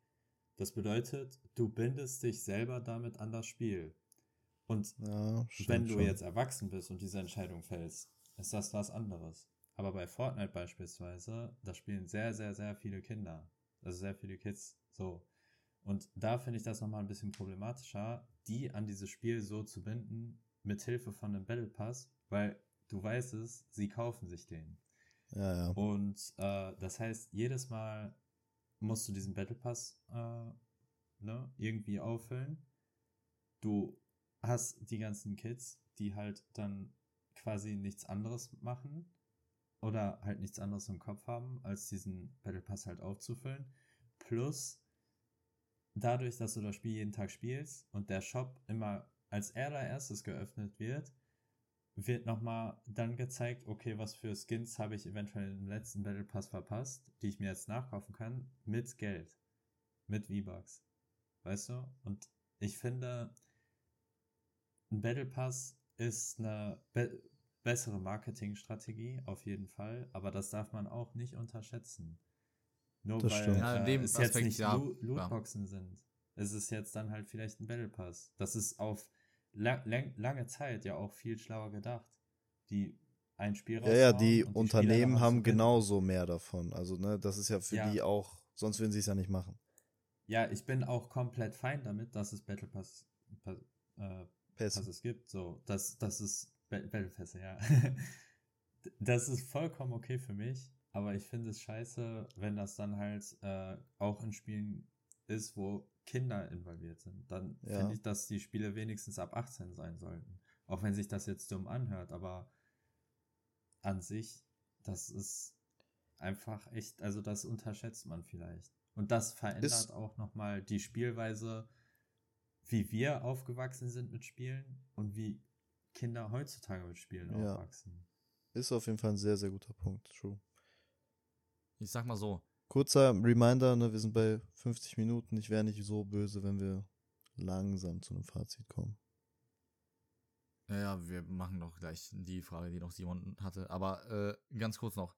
Ich muss einfach sagen, allgemein, der Grund, warum wir einfach jetzt, warum Spiele jetzt einfach anders sind, sind, also wenn man jetzt das auch komplett weglässt. Alles Pay to Win, alles äh, komische Monopole, also Nintendo, was die da alles machen und so, wie gesagt. Man lässt alles Negative weg und man fo- fokussiert sich nur auf das eigentliche Spiel. Ja. Dann muss man auch sagen, dass einfach da, da finde ich einfach die Unterschiede auch sehr interessant. Und ich glaube, durch so Spiele wie GTA 5, ne, die 2013 rauskamen, haben wir jetzt auch eine New Wave an Spielen an sich, nämlich Open-World-Spiele. Ja. So, und ich finde, das ist auf jeden Fall mit Abstand das, was dieses Gameplay am meisten verändert hat. Wir haben jetzt Spiele, die unbedingt so groß wie möglich sein müssen. Die müssen unbedingt so viele Städte und so viele Orte wie möglich haben. Es muss, es wird gemessen, wie viele Kilometer sind das, ja? Dieses neue Spiel kommt raus und es ist dreimal so groß wie die GTA-Map. Das Spiel ist siebenmal so groß wie mein Haus. Keine Ahnung. So, so eine Scheiße halt. Das wird jetzt so, das, das wird jetzt das Main-Ding sein, oder ist schon lange das Main-Ding, was vermarktet wird. Zum Beispiel selbst bei diesen fucking äh, Souls-Games, ne? Also Dark Souls und so, die waren schon, das waren schon größere Welten, aber man konnte da jetzt nicht überall hingehen. Elden Ring, was wird da jetzt gesagt? Okay, wir haben ein neues Game, wir haben eine krassere Bosse, halt dieser typische Scheiß bei diesen Spielen. Plus, es gibt eine offene Welt, wo man rumlaufen kann, wo man Sachen machen kann. Und ich glaube, die haben es jetzt in dem Fall gut gemacht. Das kann natürlich auch oft sein, ist eine coole Sache. Aber auch meiner Meinung nach, ähm, da haben auch schon einige Videos dazu gemacht. Simon, du weißt Bescheid, wen ich meine, so, zu diesen ganzen Open-World-Geschichten. Äh, das ist einfach, finde ich, auch ein falscher Fokus. Ich persönlich einfach vermisse Spiele, die einfach full focus sind auf eine einzige Sache. So lineare Spiele. Also du kannst, du bist in irgendeinem Level sozusagen. Ich, ich meine jetzt nicht so Sachen wie Call of Duty-Kampagnen oder so, die sind immer scheiße gewesen. Aber so, keine Ahnung, Spiele wie zum Beispiel, ich sag mal so, ich sag mal L.A. Noir. Ein Spiel, was an sich Open World ist, deswegen auch nicht das perfekte Beispiel, aber da wurde auf jeden Fall einfach nur die Open World einfach nur so gemacht, weil es halt einfach in Los Angeles spielt. Von wegen, ja, du kannst halt durchfahren von mir aus. Das Spiel war aber offensichtlich so gemeint, du hast diese Option, aber ey, wir wollen, dass du einfach zu diesem und diesem Ort hingehst und dann passieren da Sachen und dann geht die Story weiter. Und das fehlt meiner Meinung nach richtig krass. Weil ich spiele Red Dead Redemption 2, ich spiele Witcher 3, ich spiele Cyberpunk, ich spiele fucking, keine Ahnung, irgendwas. Alles voll krasser Fokus auf Open World. Cyberpunk hat dadurch komplett die Story verkackt, weil in den Momenten, wo so scripted Sachen passieren, war Cyberpunk das geilste Game aller Zeiten gefühlt. Und wo man in der Open World war, war das Spiel halt, so wie jeder wahrscheinlich von euch schon weiß, komplette Scheiße, also komplett voller Bugs und komischer Events. Und das, die Welt hat sich komplett leer angefühlt und einfach nur dahin geklatscht. Aber sobald mal irgendwas scripted passiert, war es mega geil. Und deswegen verstehe ich nicht, warum der Fokus nicht mehr, nicht mehr auf diesen Spielen liegt. Keine Wobei Ahnung. auch Cyberpunk so ein perfektes äh, Beispiel dafür ist, unfertige Spiele hochzupreisen. Ich finde, heutzutage ist auch der Hype auf die Spiele zu groß. Und dann sind halt die Entwickler, ähm, müssen die halt schon dieses unfertige Spiel rausbringen. Ähm, wobei das auch bei Cyberpunk halt echt, fand ich eine Blamage. Das war peinlich, was sie hier rausgehauen haben. Ich habe das vorbestellt für 60 Euro. Hab's bis heute immer noch nicht durchgespielt. Die hatten jetzt zwar zwei große Patches, aber ich warte immer noch, bis da vielleicht noch ein Patch kommt und dass es dann äh, noch äh, mehr äh, verbessert wird. Und du überleg mal, das Spiel die sollte eigentlich vor zwei Jahren fertig rauskommen. Ich hatte noch Glück mit dem Spiel tatsächlich. Ich habe es durchgespielt, war geil. Aber wie gesagt, ich musste da auch sehr viele Momente haben, wo ich mir dachte, okay, ich tue jetzt mal so, als ob ich das gerade nicht gesehen habe. Dass da irgendwelche Leute so eine T-Pose machen mitten auf der Straße. Ja. So. Und da musste man mit leben. Aber wie gesagt, Scripted-Momente waren dann sehr gut. Und da hat man auch gemerkt, bei solchen Spielen, warum gibt man sich dann auf Krampf diese Aufgabe, jetzt so eine riesige Welt zu machen mit NPCs, die krass auf alles reagieren, was du machst. So, du erschreckst ihn und der muss perfekt reagieren. Du machst das, der muss perfekt reagieren. Das ist nicht leicht. Deswegen verstehe ich nicht, warum macht das jeder dann. Weil die meisten Spiele haben solche Probleme dann. GTA 5 war zum Beispiel ein Spiel, was so weit seiner Zeit voraus war, dass es besser ist als die Open-World-Spiele, die jetzt noch rauskommen. Gerade jetzt. Und es ist fast zehn Jahre alt. Aber das war halt auch eine Ausnahme. Die meisten verkacken das. Und das tut halt übelst weh, weil ich denke mir so, mach doch einfach ein Spiel, wo ich gewisse Sachen einfach verfolgen muss. So, keine Ahnung, Uncharted-Spiele. Die waren nicht Open World, aber dafür ist das absolut geisteskrankes Abenteuer-Game. Tomb Raider-Games. Fucking Doom. Doom ist kein Open World-Game. Du kannst da nicht machen, was du willst und trotzdem macht es übertrieben Spaß. Ich verstehe nicht, warum man da das nicht einfach weitermacht, warum das nicht der Main-Fokus ist. Naja, man kann ja Open-World-Spiele machen, so an sich. Ähm, das ist ja auch kein Problem. Äh, aber es ist halt wirklich so dieses Ubisoft-Phänomen, dass, ähm, ja, du hast eine große Map und du hast an sich sechs unterschiedliche Sachen, die du machen kannst. Beispielsweise, du nimmst dieses Lager auseinander, du gehst äh, irgendeinen besonderen Boss killen, du äh, hast diese ganzen Collectibles und an sich machst du immer wieder die sechs gleichen Dinge, aber dadurch, dass die Map so groß ist, kann, kannst du die, also sind die dann 30 mal unterschiedlich verteilt, du gehst an 30 unterschiedlichen Punkten und an sich bist du dann immer an einem unterschiedlichen Ort, sage ich einfach mal, aber du wiederholst dich, du wiederholst dich, du wiederholst dich und Bestes Natürlich hast du Beispiel dann als 100 Spielstunden, ja, aber im Endeffekt hast du nichts anderes gemacht als sechsmal die gleiche Scheiße. Bestes Beispiel, Ja, als wir beide uns durch Ghost Recon durchgequält haben. Was eigentlich voll das coole Spiel war. Aber wie du es gesagt hast, ne, es waren quasi für 10 Spielstunden war es richtig cool und die nächsten 20 Spielstunden waren nochmal das und nochmal das. ja, Meint ihr Wildlands oder Ja, Breakpoint? Wildlands. Habe ich durchgespielt. Ich fand, also so schlimm fand ich das da nicht. Das war Ja, halt war ja cool, wieder aber übertrieben repetitiv. ja. Das fand ich auch. Und Breakpoint haben wir sogar aufgehört, wir drei, Leon. Ja, wir haben weil aber auch nicht noch angefangen. war gefühlt. Wir haben Ja. 10 Minuten gespielt, gefühlt. Wir sind einmal im Auto im Nee, Kreis nee, nee, gefahren, nee, das war's. nee, nee, nee, nee. Wir haben, Wir haben auf jeden Fall mindestens sechs Stunden gespielt. Ich kann mich noch gut dran erinnern. Wir haben schon einiges Ohne gemacht. mich auf jeden Was? Fall. Nein. Ja, ich weiß es absolut. Ich weiß es safe.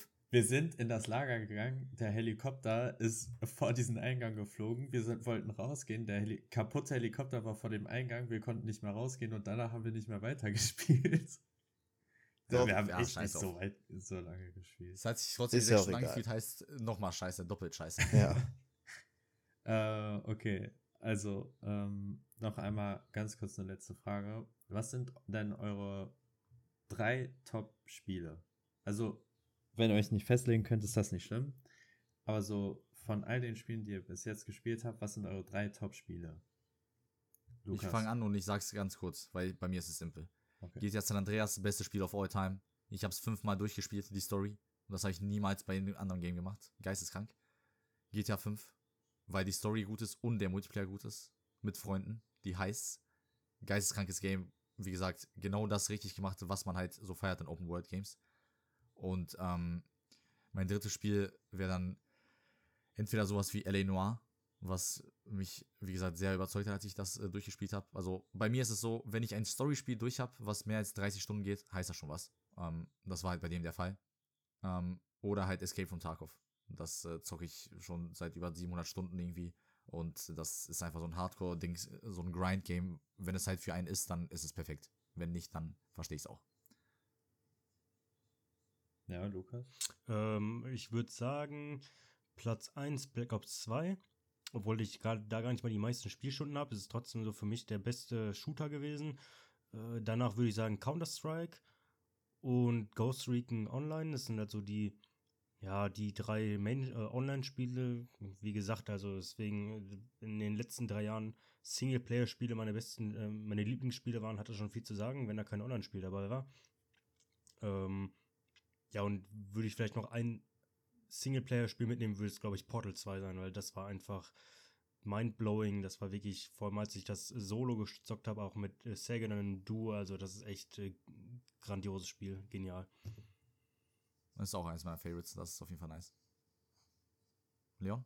Also bei mir ist es auf jeden Fall, ich weiß nicht, also am liebsten würde ich Pokémon Franchise sagen, aber wenn ich mich auf eins festlegen müsste, wäre es Pokémon Platin auf jeden Fall. Definitiv das beste Pokémon-Spiel. Ist wahrscheinlich sogar auf Platz, ja auch sagen, das ist ja kein Problem. dann auf jeden Fall Pokémon Franchise auf Platz 1.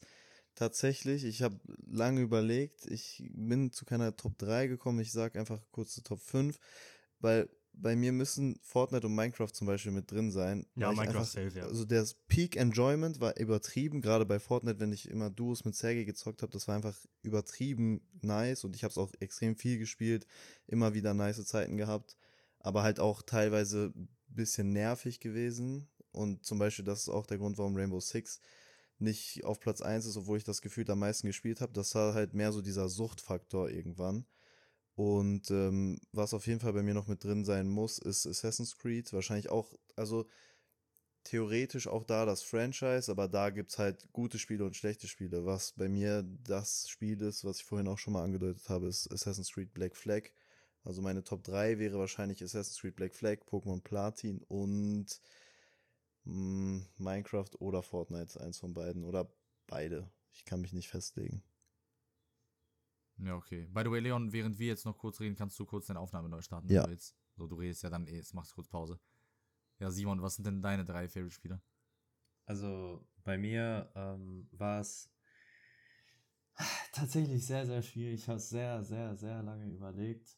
Ähm, und das wird sich wahrscheinlich auch ändern. Das ist jetzt einfach nur eine Momentaufnahme. Aber von den ganzen Games, die ich jemals gezockt habe, würde ich äh, schon sagen, so dass die Crash Bandicoot Spiele mich damals so geprägt haben. So, ich habe die so gerne gespielt und an sich würde ich da sagen, das Franchise an sich ist unter meinen Top 3. Ich will da jetzt nicht und den Top 3 nochmal ranken, weil das ist unmöglich. Äh, aber ähm, von dem Franchise der dritte Teil, safe. Ähm, Bioshock, ultra sick, wirklich. Also auch das ganze Franchise mega nice. Ähm, und äh, tatsächlich Uncharted. Also Uncharted ist für mich, das, das, das ist, ich weiß nicht, das war so crazy, dass das ganze Franchise war richtig geil und da kann ich auch keinen Favorite-Teil festlegen, weil ich alle mega geil waren. Wenn, dann wäre es eher so ein Kampf zwischen dem zweiten und dem dritten Teil. Ähm, aber ja, ich habe auch überlegt, ob ich vielleicht äh, irgendwie ein Multiplayer-Spiel mit reinnehme. Das ähm, Ding ist für mich, es ist nur noch mal was anderes, weil Multiplayer-Games sind wirklich, äh, die Freunde machen das aus. Die Freunde Ja. sind halt wirklich so das Entscheidende, was ein Multiplayer-Game zu einem guten Multiplayer-Game macht. Das Spiel an sich kann so kacke sein, wie es geht, oder so simpel sein, wie es geht. Wenn du so mit den richtigen Leuten spielst, dann macht das unendlich viel Spaß. Wenn du jetzt zum Beispiel, du kennst es nicht, jetzt die nächsten drei Jahre Vollgeist spielen, weißt du, was ich meine? Aber du könntest, also so Mit den dir richtigen Vollgeist Leuten spielen. könntest du's. Ja, okay, könntest du, aber dann würdest du Deswegen- nicht sagen, das ist deswegen mein Favorite Game. Aber so an sich ist Das, das. das Favorite Game ist das, wo ich am meisten Spaß habe. Wenn das bedeutet, Ja, dass es mit deswegen- den Freunden ist, dann ist es genau das. Genau, bei mir ist Ich es auch, dachte, also es geht jetzt Fortnite nicht um ist, das objektiv best kreierteste Game aller Zeiten. Dann wäre es für Genau. mich ganz andere Liste. Dann wäre es Last of Us, dann wäre es so, dann wäre das wahrscheinlich Platz 1 oder so. Aber Ja, das also meine nicht, Liste ich ist auch nach- durchgespielt und es war vorbei. nach Spaß. ja, aber Faktor. ja, ich. Also, da, äh, ja, Das kann ja aber auch jeder für sich selbst auslegen. eben. Das, das ist. Alle Leute, die keine Freunde haben, haben Uncharted in seiner Top 3. Let's go. Kurzer Funfact dazu. Ich habe von Uncharted 4 extrem viel den Multiplayer gespielt. Mit Olli und Luca. Kurios. Ja, wirklich. kurios, dass du mit Olli gezockt hast. Ja, ich habe, wir haben, ich habe eine LAN-Party mit Luca Rautert und Olli gemacht. Warum auch immer ich jetzt den Nachnamen gesagt habe. Wir haben bei Olli zu Hause eine LAN-Party Uncharted 4 Multiplayer gemacht. Okay. Das ist. Ich weiß gar nicht, wie das da. das genau wollte ich nur mal kurz sagen. Komm auch noch ein Name-Drop raus. Auf geht's. Lukas B-Burg, geleakt. Aljoscha Weitermanns Hund Elvis. der kein Hund ist, sondern ein Schwein. Ich, ich, ich grüße Kevin D. Punkt. Ach du Scheiße. ähm, okay. Jetzt nochmal. Also, wenn ihr die Spiele vergleicht, also eure All-Time-Favorites mit den Spielen, die die letzten drei Jahre rausgekommen sind, wo ihr gesagt habt, das sind eure Favorites, würdet ihr da schon sagen, äh, da ist ein himmelweiter Unterschied? Also, das ist wirklich krass? Oder würdet ihr sagen, ähm, eigentlich ist es gar nicht so weit entfernt?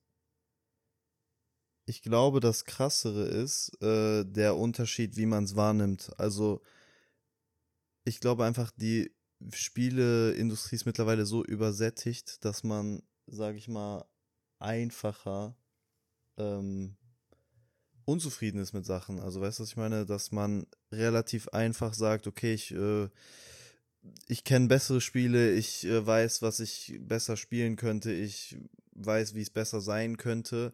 Zum Beispiel, warum Pokémon Platin über dem neuesten Pokémon ist. Das liegt daran, dass das einfach ein sehr geiles Spiel war, aber gleichzeitig ist es auch, ich sag mal, schwer in Perspektive zu setzen, finde ich. Also ich finde trotzdem, der ist definitiv ein Unterschied, aber ich finde, man darf auf gar keinen Fall unter, außer Acht lassen, dass der Unterschied genauso in der, ich sag mal, gesamten Entwicklung ist ein gesellschaftliches Problem. Ähm, nein, also quasi, wisst ihr, was ich meine? Der Unterschied ist in den Spielen genauso, aber wie in der Wahrnehmung von einem selbst und der generellen Industrie drumherum, den Leuten drumherum. Mhm. Ja, also Ich muss sagen, es ist ein Unterschied da, aber ist schwierig einzuordnen. Ich muss sagen, ich bin älter geworden. Ich habe nicht mehr so viel Lust auf Zocken wie damals. Das ist eine Sache, die Ja. da reinspielt. Außer ich tatsächlich Tarkov. sagen. Ja, Tar Tarkov ist mit Abstand das Game, was ich am krassesten gesuchtet habe, seitdem ich fucking San Andreas gesuchtet habe. Das ist wirklich Fakt. Ich habe noch nie so viele Stunden ein einziges Spiel gespielt. Ähm, in so mehreren Monaten. Aber das ist eine andere Sache. Grundsätzlich, ich habe, außer jetzt bei diesen ein, zwei Ausnahmen, ne, auch mit Hades oder so, nicht mehr das Bedürfnis wie damals vielleicht zu zocken. Und man muss auch sagen, die Nostalgie carryt das schon ein bisschen. Also GTA San Andreas es hält sich noch gut heutzutage. Es hat Mechanics, die es nicht mal in GTA 5 gibt, was ganz krass ist. Aber ähm, ich muss sagen, der Unterschied ist da für mich. Aber der Unterschied ist halt, liegt nicht an sich nur in den Spielen. Also es liegt daran, dass ich vielleicht mehr suchen muss jetzt für ein Spiel. Klar, Hades war jetzt kein unbekanntes Spiel, aber es war auch nicht so ein Ding. Wäre ich damals 10 gewesen und hätte das gespielt, wäre es auch geil gewesen. So, es ist jetzt auf einem echt krassen Level gemacht, aber damals waren das so die Games, wo es, ich finde, es war viel, viel einfacher, so sein Favorite Game zu finden, weil es damals, damals war gefühlt alles neu. Und jetzt, wie gesagt, durch diese Übersättigung, was Leon meinte, ähm, muss man halt ein bisschen suchen nach so einem Game, was sich wirklich so vom Hocker hauen wird. Und das ist auf jeden Fall für mich der Unterschied. Aber ich bin fest davon überzeugt, wenn man wirklich so noch full in diesem Gamer-Vibe wäre, dass man wirklich die ganze Zeit zockt und die ganze Zeit nach Spielen sucht und was weiß ich, so richtig drin ist in dem Game, dann könnte man alle zwei Jahre mal ein Game finden, was wahrscheinlich einen so abholt, dass man sagen würde, es ist eins seiner Favorite Games. Und dass es auch mit den alten mithält. Es ist möglich, aber viel schwieriger geworden. Schön gesagt. Was Ja. würdest du sagen, Lukas? Ja, bei mir ist halt äh, himmelweiter Unterschied. Allein, dass ich halt jetzt die letzten ja, paar Jahre auch viel Singleplayer gespielt habe, weil einfach ein Multiplayer nichts Vernünftiges ist. Ich spiele immer noch Counter-Strike, Global Offen- Offensive, was halt auch wirklich jetzt schon zehn Jahre alt ist und was auch jetzt danach schreit, okay, ich brauche ein neues Spiel schon. Also ich, zwischenzeitlich natürlich auch Tarkov gezockt oder auch Rainbow Six, Fortnite, aber irgendwie war da halt nicht so der, dass dieses, dieses Gefühl, dass man da echt was gefunden hatte. Der Multiplayer-Markt ist auf jeden Fall ein bisschen am struggeln. So, vor allem diese Shooter, Ja, das, was das so bei. Lukas so das Problem ist. Ja. 100 Prozent. Also ich hätte jetzt ähm, tatsächlich dazu gesagt, also Obwohl, H1Z1 kam 2016 raus, das war auch richtig geil. Das war auch ein Battle Royale, das, also einer der ersten Battle Royals und das hat richtig Spaß gemacht. Ja, auch sechs Jahre her mittlerweile, ne? Krass. Ich glaube, was ähm, man dazu auf jeden Fall sagen kann, wenn ich das mit früher vergleiche, beispielsweise die PlayStation 1 Spiele, was ich vorhin gesagt habe, wer, es sind so viele Spiele für die PlayStation 1 rausgekommen. Und sehr, sehr, sehr viele Spiele davon waren ultra trash. So, es war einfach scheiße. Ich würde es heute wahrscheinlich einfach nur aus Nost Nostalgie spielen, aber objektiv betrachtet waren die halt kacke. Ähm, da musste man sich tatsächlich dann auch raussuchen. Ähm, ich glaube, der fade Beigeschmack momentan ist halt einfach, man weiß nicht mehr, wenn man ein Spiel kauft, man kann sich einfach nicht mehr darauf verlassen. Es gibt mittlerweile so viele Ja. Skandale, es gibt mittlerweile so viele ähm, Methoden, wie irgendwelche großen Spieleentwickler, die äh, Spieler dazu bringen wollen, äh, sich diese Triple A, ganzen AAA-Titel zu kaufen. Es werden in Trailern irgendwas versprochen, was nicht eingehalten wird. Ähm, die Spiele werden unfertig rausgebracht. Es gibt eine komplette Szene, zum Beispiel die ganzen Early Access Spiele, was auch vollkommen okay ist. Wenn man sagt, okay, bezahlen wir die Hälfte, weil das Spiel ist noch unfertig, aber du bist quasi mein Spieletester. Und äh, dann ist es ja auch vollkommen cool und die Community kann zusammen mit dem Spieleentwickler ein Spiel aufbauen, aber dann soll es auch so gekennzeichnet werden. Da soll nicht einfach ein Spiel rausgehauen werden, du kaufst es dir für den Vollpreis und es ist komplett unfertig. Also es gibt Cyberpunk, Early Access. so, ja, ja, ich schwöre. Early Alpha Testing eigentlich. Ja, für Konsole auf jeden Fall. Das war ja geisteskrank. Ich habe Genauso, mir zum Glück über so einen russischen Dings äh, Anbieter für 20 Euro geholt an Release Day, deswegen war das mega entspannt. genauso wie, ähm, wie heißt das Spiel? Ist nicht Skylander. Ah, Wo du ähm, auf mehreren Planeten bist und von Planet zu Planet. No Man's Sky. No Man's Sky, richtig. Er hat gesagt, es wird ein Multiplayer geben. Er hat gesagt, man kann miteinander spielen. Was ist am Ende passiert? Es war ein Singleplayer-Spiel. Das, Und dann noch die anderen tausend Sachen. ja, ja, aber Die das war so das Krasseste. Und das Lustigste Ja. ist, mittlerweile, No Man's Sky ist ein absolut spielbares Spiel. Aber es war so krank. Es war so ein Riesenskandal. Es ist einfach sehr, sehr, sehr schade.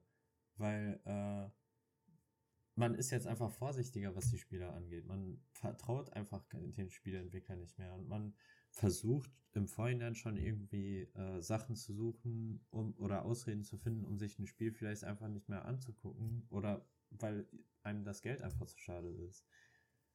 Das Ja. einzig Positive, sagen- was aus dieser Entwicklung halt rausgegangen ist, ist tatsächlich ähm, die ganze Indie-Spiele-Szene. Weil da Genau. wird sich halt wirklich dann auf verschiedene Aspekte konzentriert. Zum Beispiel das Artlook. Das Gameplay muss jetzt nicht irgendwie krass sein, aber es ist einfach ein sehr, sehr schönes Spiel. Zum Beispiel Ori. Ori ist vom Gameplay her nicht kompliziert, aber es ist ein sehr sch- schön anzusehendes Spiel. Oder Hades beispielsweise ist auch eigentlich ein Indie-Roguelike. Und es, es ist einfach so innovativ gewesen. Isaac auch. Es hat keine gute Grafik, was ja heute eigentlich von den AAA-Titeln gefordert wird. Ähm, aber es überzeugt halt einfach mit dem Gameplay. Und Nintendo macht es genau richtig. Sie konzentrieren sich erst auf das Gameplay, das muss sitzen, und dann gehen sie allmählich mit der Grafik. Wenn du heutige AAA-Titel auf der Nintendo spielen möchtest, auf der Switch, die sehen einfach scheiße aus. Aber es ist vollkommen okay, weil das Gameplay halt passt. Deswegen ergibt es halt keinen Sinn, sage ich jetzt mal, Fortnite auf einer Switch zu spielen. Natürlich kannst du das machen, ne? aber es ist halt irgendwie kacke. Ich sag mal so, ich will Ist es. Nintendo nicht in den Tod praisen, weil ich auch nie wirklich von denen jetzt so überzeugt war in jeder Hinsicht und immer noch nicht wie du jetzt, aber vom Prinzip her hast du recht, die haben es gut verstanden und es ist, es hängt einfach viel mit der Vermarktung ab. Ne? Viele haben Angst, etwas als Early Access zu verkaufen oder so. Zum Beispiel Project Zomboid haben wir Das ist auch das größte. Problem. Ja. Das größte Problem ist, also das, was Simon sagt und was Sergej jetzt gerade gesagt hat, das Problem ist einfach, dass heutzutage die ganze Sache auf Profit aus ist und nicht mehr des Spieles wegen produziert wird. Also wisst ihr, was ich meine? So, ne, man, Genau, es genau, kommt genau. quasi nur noch darauf auf, äh, darauf hin, ja, wie viel verkaufen wir, wie viel Geld machen wir damit und nicht, was machen wir für ein gutes Spiel. Und das erklärt ja eigentlich auch die ganzen Probleme, weil das ist denen alles scheißegal. Wenn du mit Cyberpunk äh, dein Geld verdienst, weil der Hype so krass ist und jeder Idiot das kauft, dann ist es halt ein Scheißspiel. So ist das, ne? Da haben die trotzdem was von. Es hätte viel besser sein können, aber trotzdem hat sich's gelohnt und das ist irgendwie schade. Das Lustige, Ja, Simon, Simon und ich hatten ja heute dieses Beispiel so. gehabt mit Project Zomboid, mit dem Game, was ich gerade sagen wollte. Wir haben es heute angezockt und das Game wird als Early Access Spiel vermarktet seit 2014, glaube ich. Weil die damals genau eine Liste gemacht haben, was wollen wir in diesem Spiel haben. Und die haben gesagt, solange diese Liste nicht vollendet ist mit diesen ganzen Sachen, wird dieses Spiel 16 Euro kosten im Store und es wird einfach Early Access sein. Und die machen wirklich alle zwei Monate geisteskrank große Patches, arbeiten konstant an diesem Spiel und vermarkten es auch als so eins. Und die werden sagen, das wird nicht, wir werden niemals sagen, dass dieses Spiel fertig ist, bis es nicht wirklich fertig ist. Wie wir es damals im Kickstarter oder so gesagt haben, als es finanziert wurde. Und das ist okay. Sogar richtig gut tatsächlich. Das ist ein richtig gutes Beispiel. Ist aber auch kein AAA-Publisher. Genau, das ist halt das Ding. Das trauen sich halt nur so Indie-Publisher. Die AAA müssen sagen, ey, wir brauchen jedes Jahr ein neues Call of Duty, es muss krasser aussehen, es muss dies, das. Ja. Das fasst, glaube ich, gut zusammen, was wir heute hier erfasst haben, glaube ich, ne? Ja, also äh, nochmal als einen kleinen Nachtrag. Ähm, es gibt immer noch Spiele, die ähm, erscheinen und gut sind. Nein, gibt's nicht, nein. Also ich muss, ich muss wirklich sagen, PlayStation Exklusivtitel haben das in den letzten Jahren sehr gut gemacht. Jeder PlayStation Exklusivtitel, der rausgekommen ist, der war fertig.